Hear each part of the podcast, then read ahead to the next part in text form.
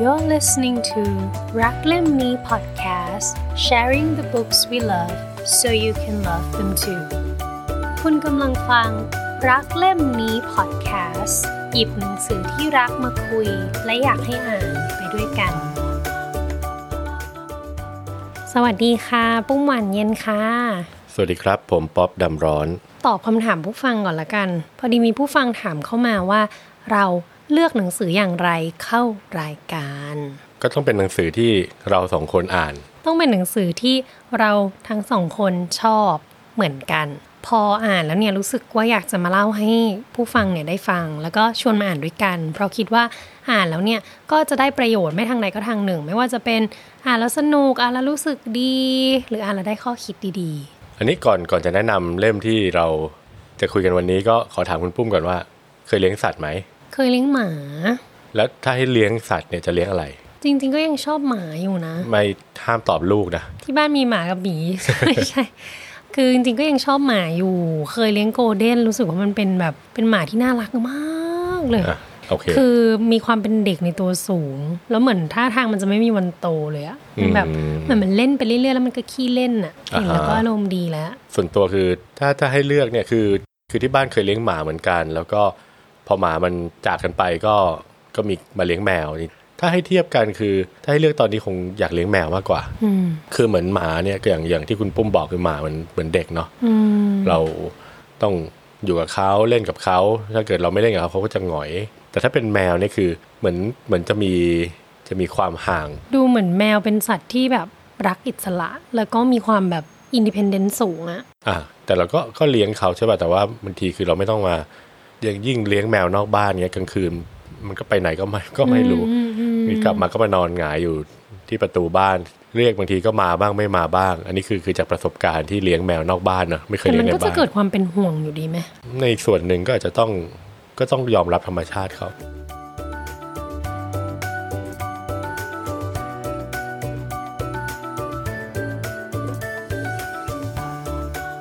เรื่องนี้ชื่อ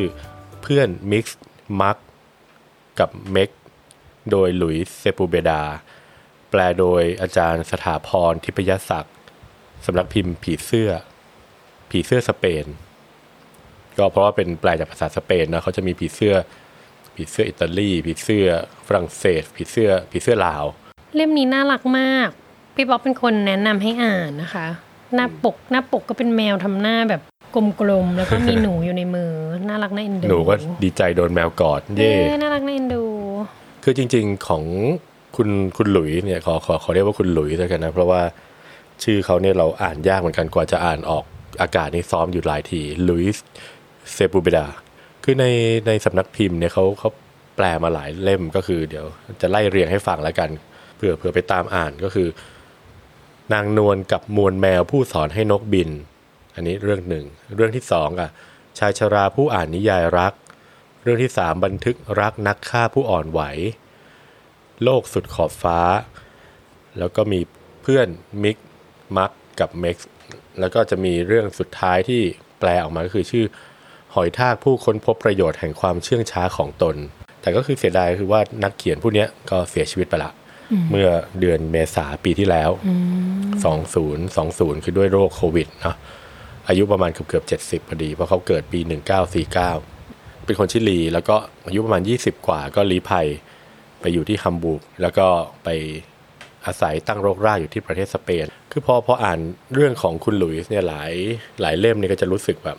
คือเขาจะใช้ภาษาง่าย ๆ เรียบๆ แต่ว่าสะท้อนถึงธรรมชาติ ก็เพื่อนมิกซ์เนี่ยก็เรื่องย่อก็ไม่มีอะไรเลยอืมตั้งต้นมาที่ว่าคุณคุณมาร์กเนี่ย คุณมาร์กเนี่ยคือคือเป็นลูกของนักเขียน คือนักเขียนเขาอ้างว่าเขามีลูกชื่อมาร์กแล้วลูกมาร์กเนี่ยสมัยเด็กก็รับแมวมาเลี้ยงอืมก็ตั้งชื่อว่ามิกซ์อืมมาร์กกับมิกซ์เนี่ยก็แยกออกไปอยู่ด้วยกันอ่าสองคนพากันคือไปย้ายออกจากบ้านแล้วเอาแมวไปด้วยนั่นเองอืมก็เปรียบเทียบเหมือนนกนะที่ว่าต้องมีรังเป็นของตัวเองใช่ต้องต้องจากออกไปก็อีกสักพักเขาก็จะมีเพื่อนอีกคนหนึ่งเป็นหนูอืมชื่อเม็กซ์เป็นหนูเม็กซิโกอืมนี่คือเรื่องย่อทั้งหมดคือชีวิตของ สามชีวิตเนี่ยซึ่งเรื่องเนี้ยพออ่านแล้วจะรู้สึกถึงความสัมพันธ์ของทั้งสามชีวิตเนี่ยที่มีการพึ่งพากันและกัน คือตอนแรกอะเล่มเนี้ยพี่ปอมาแนะนำให้อ่านแล้วตอนแรกเราก็ยังงงว่าแล้วแมวกับหนูมันจะเป็นเพื่อนกันท่าไหนอืมแต่ว่าในเรื่องเนี้ยกลายเป็นว่าเขาต้องมาพึ่งพากันและกัน พอแมวตัวนี้เริ่มแก่ก็ตามองไม่เห็นแล้วเขาก็เลย หันไปพึ่งให้เจ้าหนูเนี่ยเหมือนเป็นตาของเขาแทนอืมเออแต่ว่าจังหวะที่เขาเจอกันเนี่ยมันก็น่ารักเหมือนกับว่าเจ้าหนูก็พยายามเอาตัวรอด เพราะว่ารู้ว่าแมวตามมองไม่เห็นก็พยายามจะหลอกเราว่าเป็นปลิงเออแต่แมวก็รู้สึกว่าเอออย่ามาหลอกฉันสิก็กลายเป็นว่าหนูก็รู้สึกว่าเอ๊ะที่แอบดูมาตลอดเนี่ยคือ พอแมวพูดพูดตรงๆไม่โกหก ก็ได้รับรางวัล มันก็เลยคิดว่า เอ้ย เล่นมุกเดียวกันดีกว่า ขอพูดตรงๆบ้าง แล้วก็อืมบอกไปตรงๆ ว่าฉันเป็นหนูอะ เธอจะให้รางวัลอะไรให้ฉัน ฉันก็จซึ่งริงมัๆฉันก็อยากจะน่ามารักิกนดี ฉันอยากจะมากินเมล็ดพืช คือเรื่องนี้มันเออเบาๆเอ้ยหยิบมาอ่านบทไหนตอนไหนก็ได้น่ารักดี แล้วก็มันก็ทำให้เรารู้สึกแบบเออ ชีวิตเรามันก็ง่าย ๆ ส่วนตอนแรกก็ชอบความสัมพันธ์ของคุณมักซ์เนี่ยหนุ่มคนเนี้ยอืมก็คือเขาก็เลี้ยงเจ้ามิกซ์เนี่ยเนาะ พอย้ายมาอยู่บ้านตัวเองก็ต้องไปเปิดหลังคาทำบันไดให้เจ้ามิกซ์นี่ออกไปเดิน เพราะว่ารู้ว่าแมวเนี่ยต้องชอบความเป็นอิสระ ก็อันนี้ก็จะมีโค้ดสั้นๆ แบบเออเพื่อนย่อมไม่ขัดขวางอิสรภาพของเพื่อน ที่อ่านมาทั้งหมดเนี่ยมันไม่มีใคร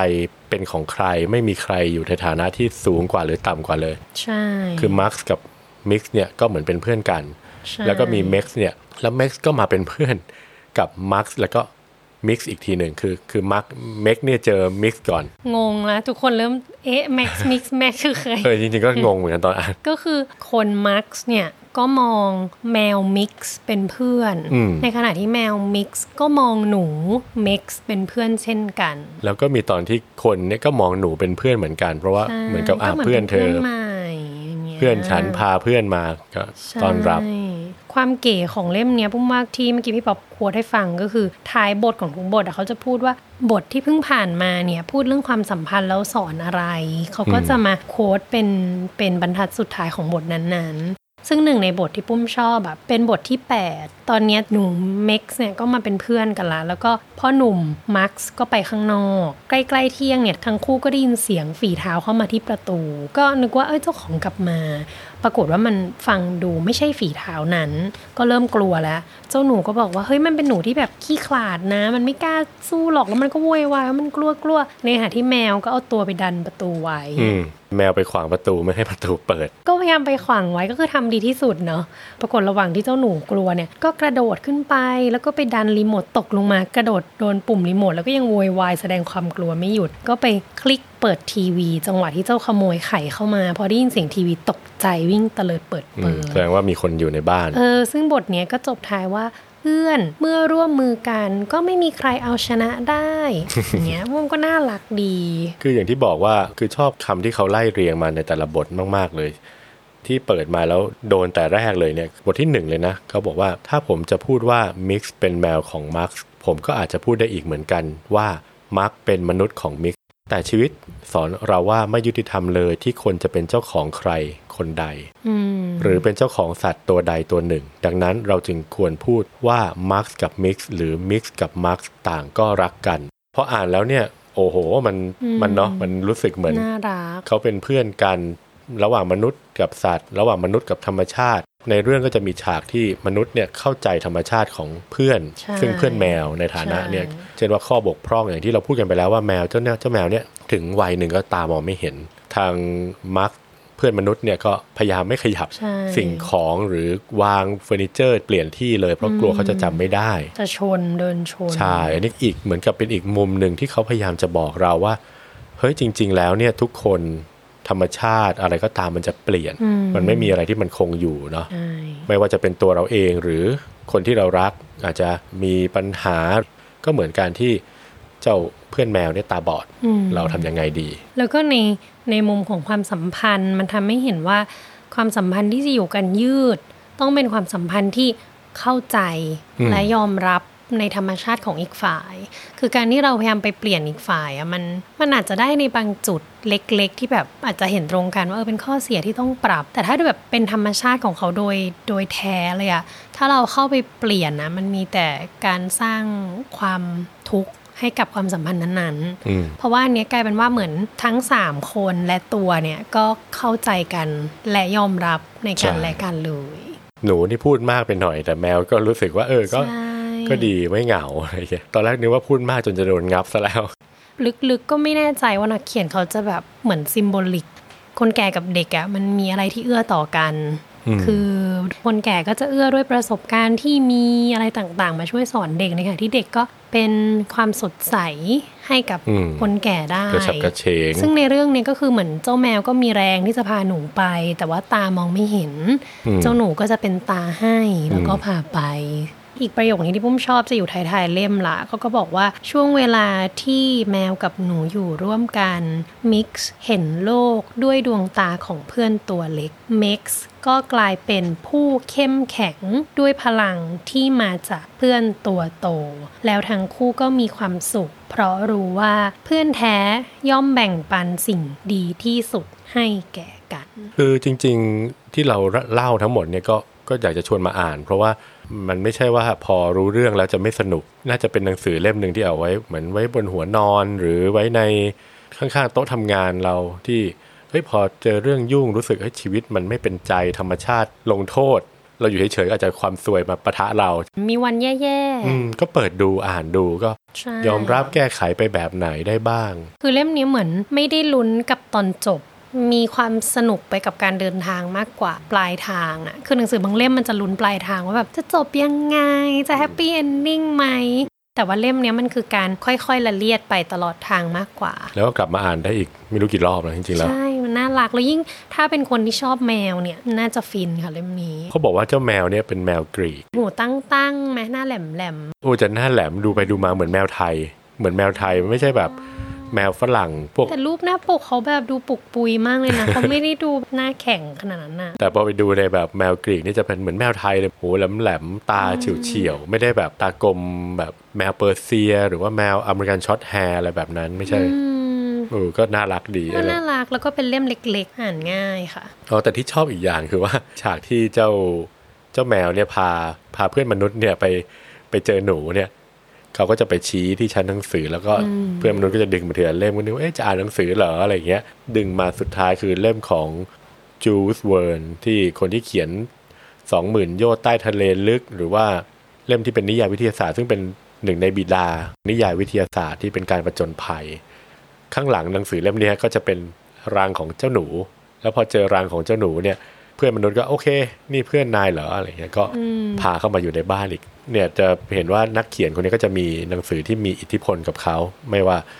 จะเป็นโมบีดิกจูลส์ เวิร์นคือนักเขียนจะซ่อนชื่อหนังสือที่เขาชอบไว้ตามนิยายของเขา จริงๆเขาชอบธรรมชาตินะแล้วนอกจากเล่มเพื่อนเพื่อนมิกซ์เนี่ยก็ที่ที่เพิ่งอ่านไปก็คืออย่างเรื่องโลกสุดขอบฟ้าแต่ก็คือเล่มเนี้ยจะทำให้เข้าใจผู้เขียนมากขึ้น ที่เขาจะ เล่าถึงตัวเอง ขณะที่หลังจากลี้ภัยจะกลับประเทศตัวเอง แล้วก็จะมีมีการแทรกด้วยประสบการณ์ชีวิตของเขาในวัยเด็ก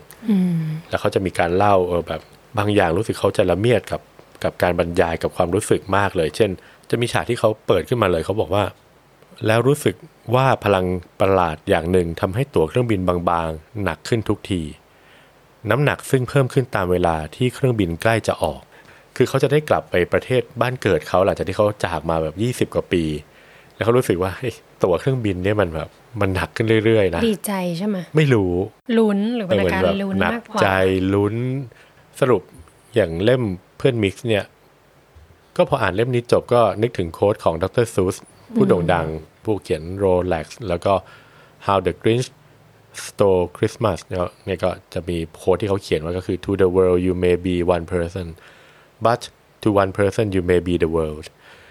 ซึ่งอันนี้เนี่ยก็เป็นโค้ดที่คนมากล่าวถึงเยอะเลย แล้วพออ่านดูแล้วนึกถึงแบบ เฮ้ยเวลาเราจะเลี้ยงสัตว์ หรือจะมีความสัมพันธ์กับใคร หรือจะเลือกที่จะดูแลใครก็